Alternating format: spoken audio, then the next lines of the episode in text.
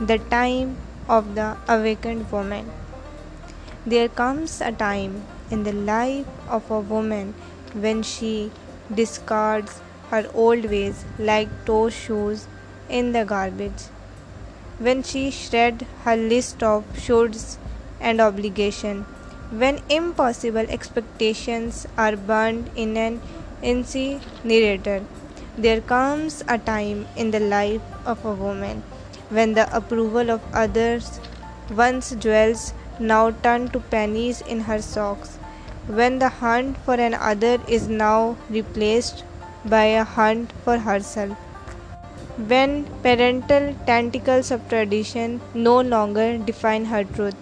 There comes a time in the life of a woman when she no longer fears conflict but faces it boldly like a lioness when she guards her authenticity as fearlessly as she guards her babies, and when she drops the role of savior, knowing uh, she can only save herself a time.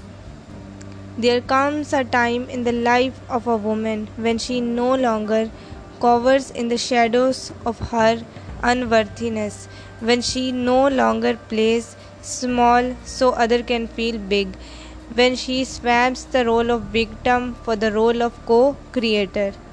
There comes a time in the life of a woman when she finally releases her childlike dependencies on others, when she dares to rewrite a new mandate of living for herself, one that says, I release unworthiness and fear.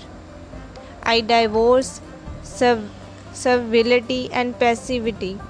I divest in authenticity and enmeshment. I end the pretense of being someone I am not, and from now on I declare, I will ascend into the highest power. I will embrace my greatest autonomy.